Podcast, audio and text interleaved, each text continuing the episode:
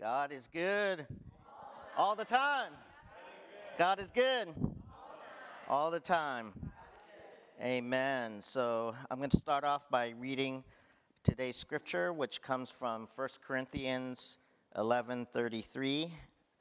Um, and as I read, just a reminder that we are in a new series, or a second week of a series called One Anothering. Um, all of, there's about a hundred times that one another is used in the New Testament. And so we're going to examine some of those and figure out what it means to be community um, in the way of Christ. First Corinthians eleven thirty-three. So then, my brothers and sisters, when you come together to eat, wait for one another. This is the word of the Lord. Thanks be to God. Uh, so, growing up, I was always taught, and you know, you can you can uh, complain that David always talks about food, but it's food is life, right? Food is what we surround ourselves with. And the thing I want to say is that food is not just food. Amen? Food is not just food. It's not for just our nourishment or to give us calories. But food is family. Food is community. Food is connecting. Food is people, relationship. Food is the church. Um, gathered together, and food is a part of the Lord's Supper, the great banquet table, um, and as we will take the Lord's Supper um, together today in worship, um, as well as in the during the potluck later on downstairs, it continues, right? We we sit in unity at the Lord's table, um, but food. And growing up, you know, I don't know if this is similar to your guys' background, um, but when we go to a restaurant, uh, for instance, our family, um, we're supposed to wait, right? Wait until everyone gets their food before starting to eat. So it, thankfully, some restaurants still hold that value or understand that, so they'll bring the food all at once. But some restaurants will bring it like five minutes apart, right? Food, food, food, food, food. And in, the, in those cases, um, if you're like our family or many Asian cultures, um, everyone has to wait until every each person has their meal before starting to eat, before praying and then eating. And if you're hungry, you're, you know, your stomach is growling, you're really hungry, and everything in you wants to just take that bite, right, of that juicy food, you have to wait, right? How many of you are have that in your kind of D N A or have experienced that or have witnessed that? Yes. Okay. Okay, so I think it's a good custom. Um, and You know, when I when I am going to be late, in fact, and my family's at a restaurant, I'll call them ahead of time and either give them my order, like, I want this and this, so that the order goes in at the same time. Or if I'm going to be late, I say, go ahead and eat before me. Because that's an acknowledgement of that kind of waiting, and people are waiting on me to eat together. And so I'll say, go ahead and eat without me. And that will free everyone to eat, right? Or even in a restaurant, if um, someone gets their, you know, a couple people get their food first, and then you're the one person, you know, like, sorry, we missed we missed the order, we got it wrong, I'm sorry, sorry, sorry, and for some reason it comes out twenty minutes later, right? It's your responsibility to say, go ahead and eat first, because people are just waiting, right?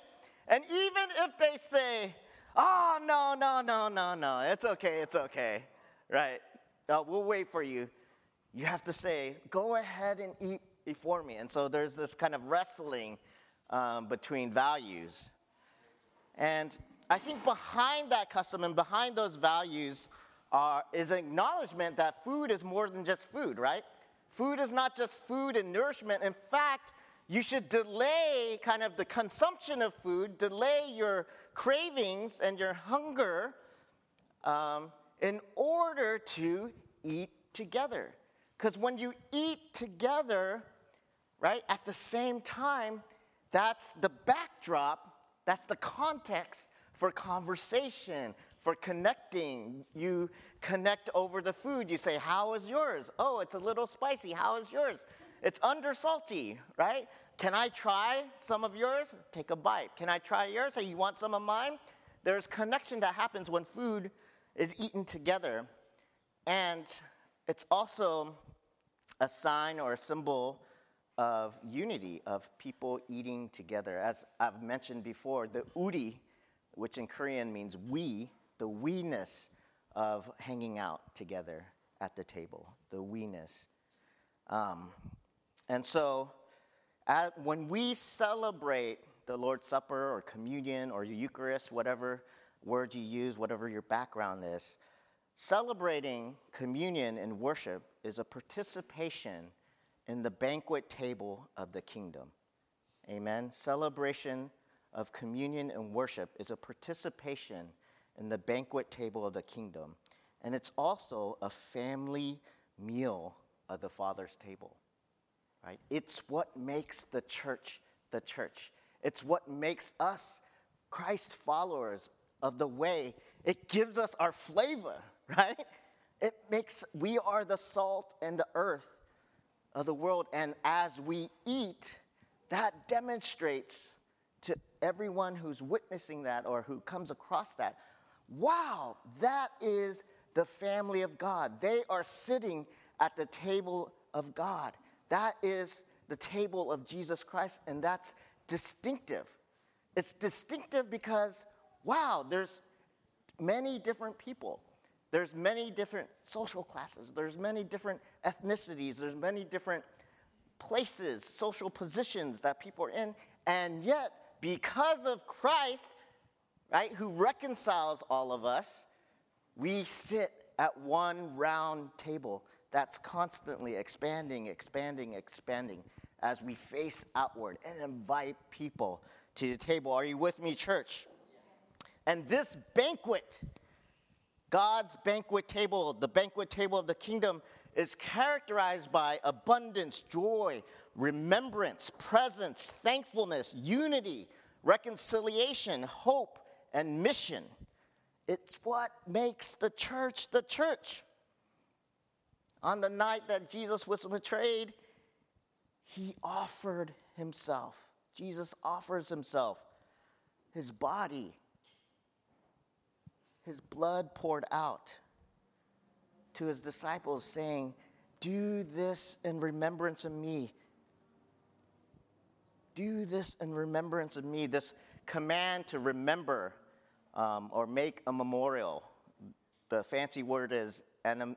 Anamnesis at the table of the Lord is the smell, is the flavor of the followers of Jesus Christ, is the smell of home.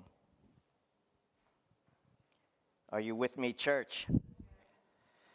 And you may not believe me, but the Bible, I talk about food a lot, but the Bible is full of the image, imagery that points towards the table. The shared table, right? And hospitality. Last week we talked about hospitality, and washing one another's feet is a sign, is a is a way of radically uh, practicing radical hospitality. Um, but when you read the Bible, your mouth can sometimes salivate, right? Because it talks about food all the time, the life-sustaining eating and drinking through the pages of Scripture. Think about it.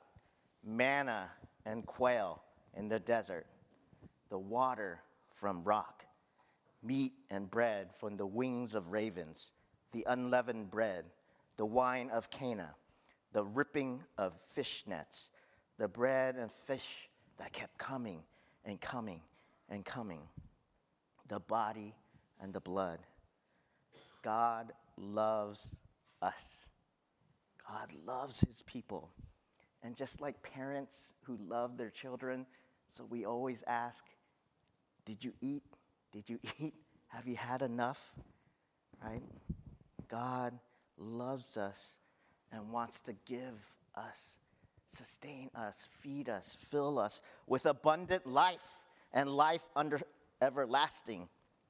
And worship, as we're gathered together, is the fulfillment of our hunger after life, our hunger after Jesus Christ, our hunger after God. The church is the people of God at the banquet table, at the Lord's Supper, who are breaking bread and drinking wine together in memorial of Christ.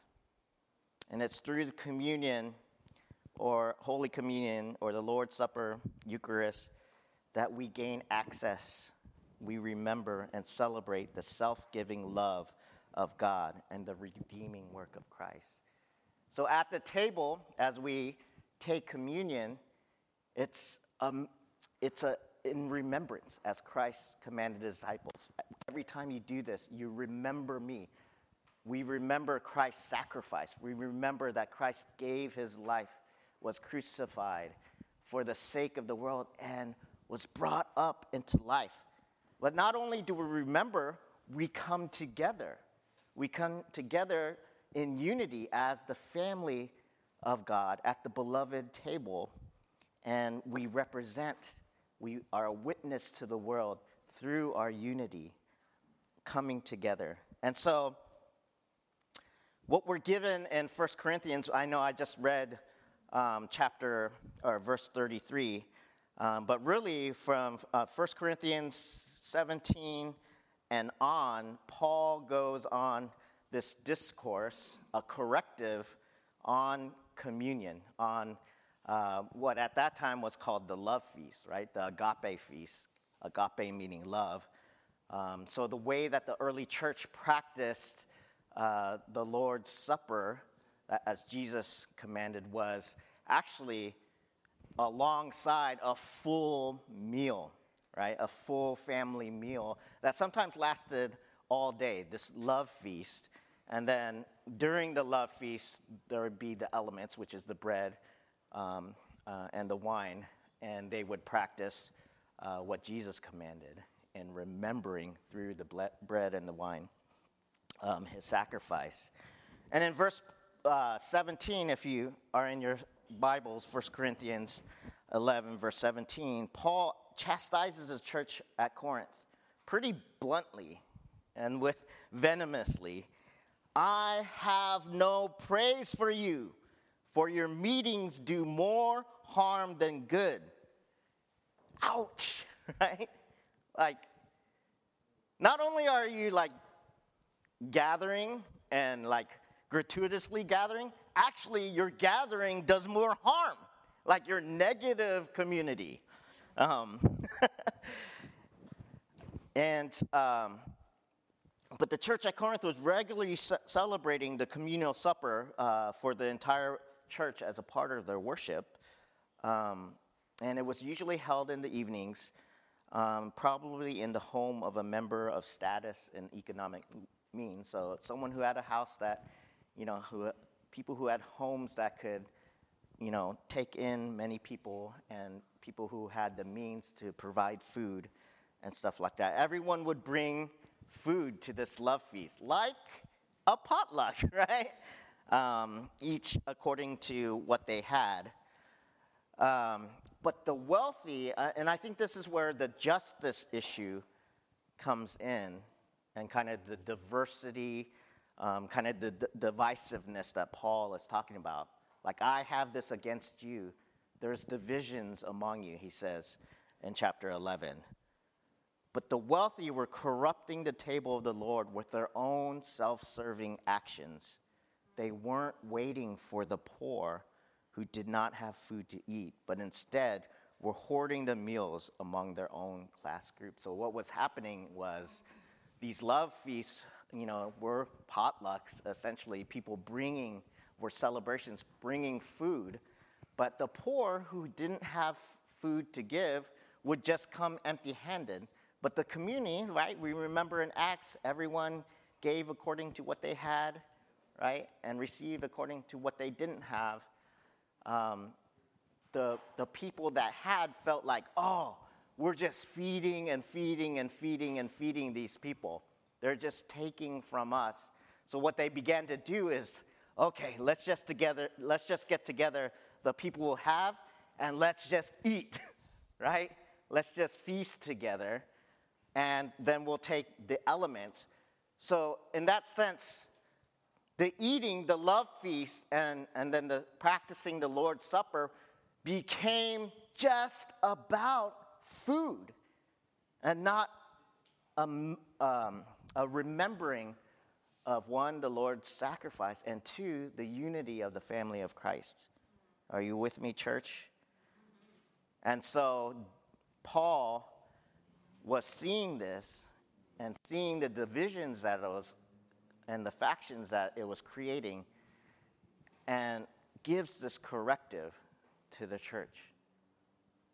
Right? You're eating and filling yourselves up, and you're getting drunk on the wine, and you're stuffing yourself in gluttony, all the while that all the while you're filling yourself, there are people who aren't eating.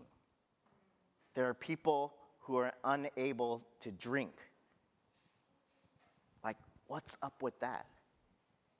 And so essentially Paul's saying, wait. When you eat together, wait for one another. And there's the one another. It's the same phrase um, that we've been looking at in this series.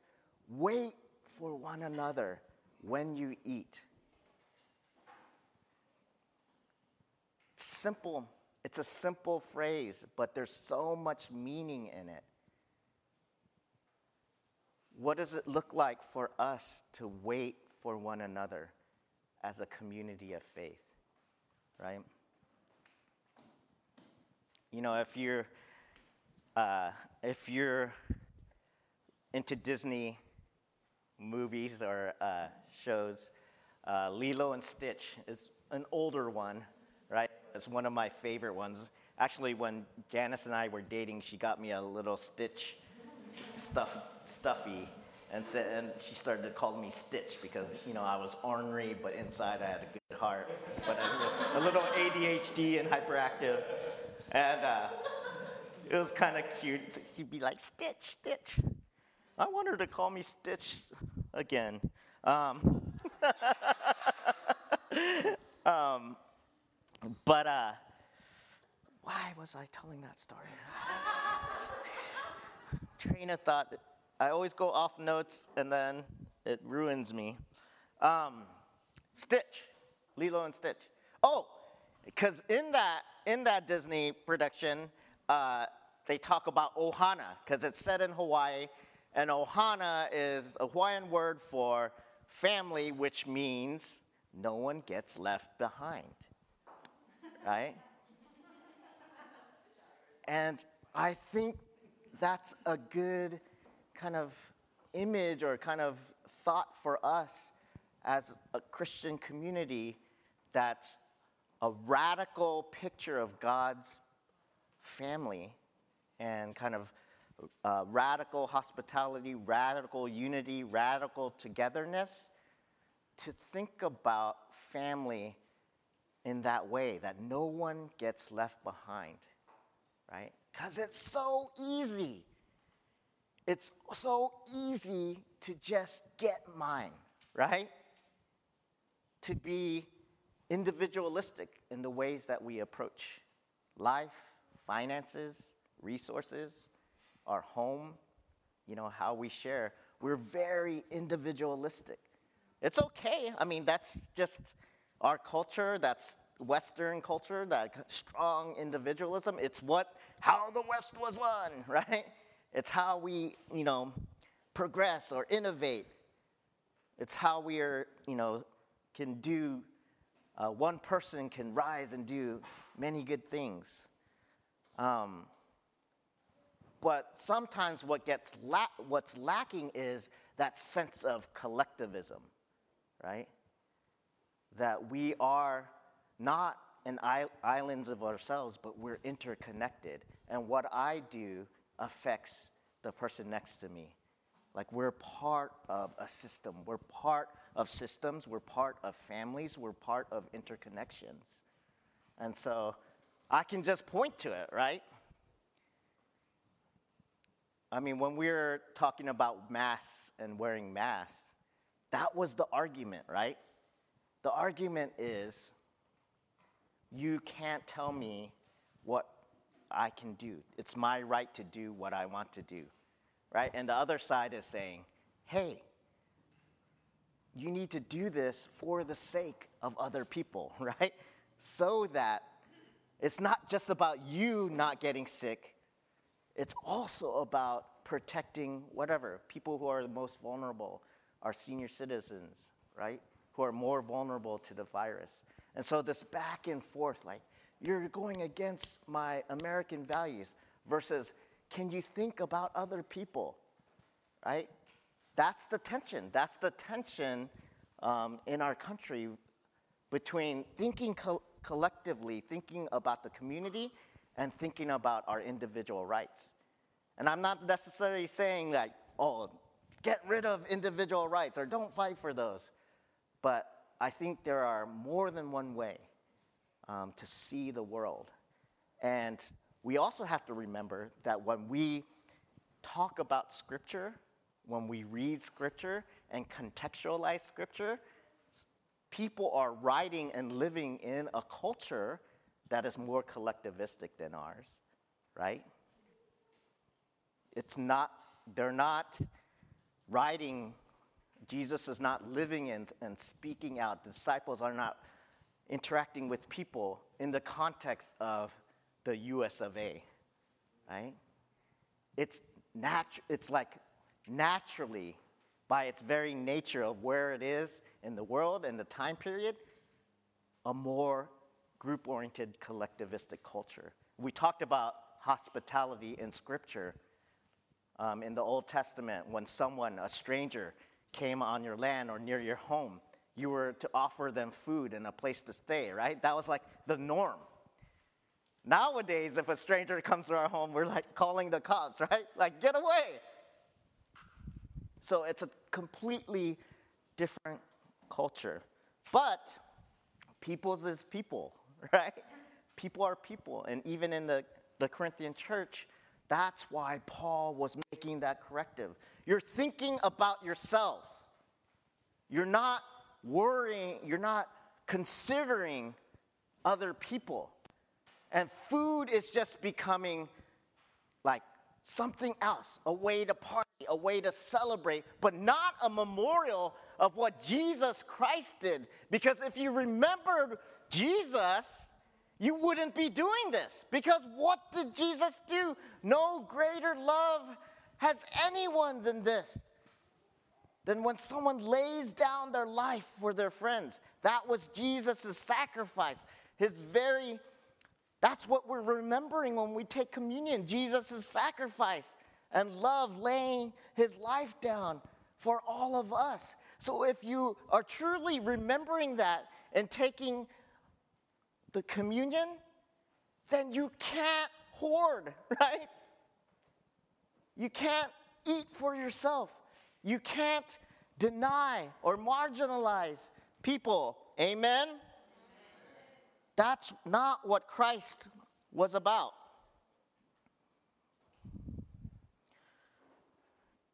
I know I have a dismount here.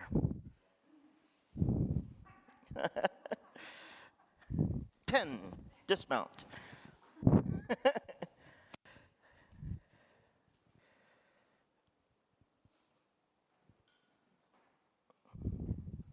Here we go.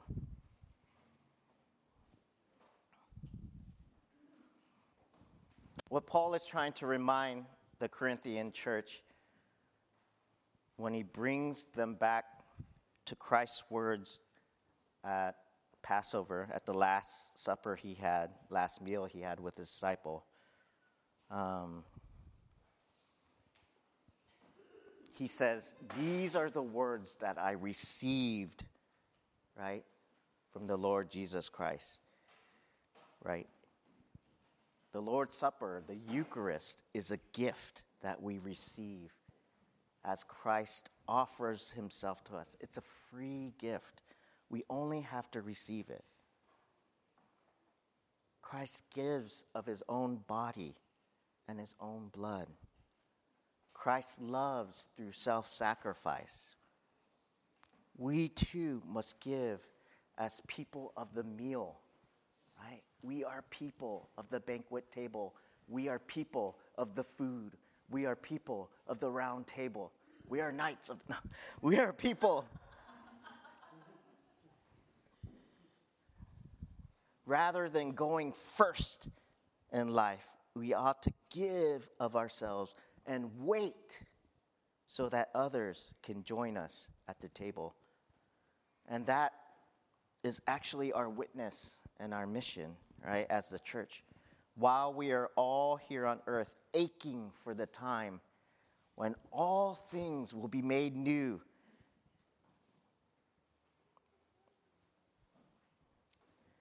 um, our time here, our goal, our mission, our call is to exchange our superficial plans, our programs and structures, our ineffective spreading of religion, for the exhilarating seat at God's banquet table. When we feast at this meal of joy, we are so filled, so moved that we can't help but become hosts, inviting others to the table of joy. And that's what Paul is talking about, right? Keep being hosts. Keep practicing hospitality. Don't leave anyone behind. Invite everyone. Wasn't it Jesus who said, when he invited people, and you know the the the, the person invited people to a party, and everyone said no, right? Then the landowner said, "Go to the highways and the byways," right? The table will be filled. So go and invite. Go and bring. We are all family in the Imago Dei, right? No one gets left behind. It's ohana, family. No one gets left behind. Stop rushing. Stop living in a scarcity mentality like, if I don't grab that like a hungry, hungry hippo, I'm not going to get mine. Or I'm... I'm not going to have enough. I don't have enough to give to those poor people, needy people out there. I don't have enough to give. I need to save myself. But God is saying, like, don't you remember the feeding on the lawn, on the grasses in the meadow, on fish split, split, split. It kept coming. It kept coming. Invite people. There is enough. There's abundance at the banquet table. And we need to live like this. We need to live like, oh, it's not just grilled cheese at church or grilled cheese at God's table. We need to invite people like, whoa, what's best food? Ribs. There's ribs. And there's sushi. That's mine. There's sushi of all kinds. Sashimi. Of the best quality, and it's all you can eat. Sashimi, sashimi, sashimi, sashimi, right? Ribs, ribs, ribs, ribs, and rice, right? Eat, eat, eat, eat, and invite. Isn't it so much better? Aren't we so much more able to invite people to something we know that is good? Amen? God is good. All the time. I mean, I'm saying God is good. God is good. And sitting at his table is so, so good. Let's wait for people before we eat. Let's pray. God, thank you for your word. Thank you for your encouragement to your community, your church, to wait for one another before we eat, because we're family, because we want to be together, and because we don't want anyone to be left behind. help us to know. Um, in my own heart, I am afraid, and I don't think there's enough um, to satisfy, or I'm afraid I'll run out of stuff, and so I hoard. I collect the manna and try to save it for myself. And so I pray that we can be open-handed in how we receive the gift of the meal from you, that we may be a witness uh, beyond these walls to our neighbors. In Jesus' name, amen.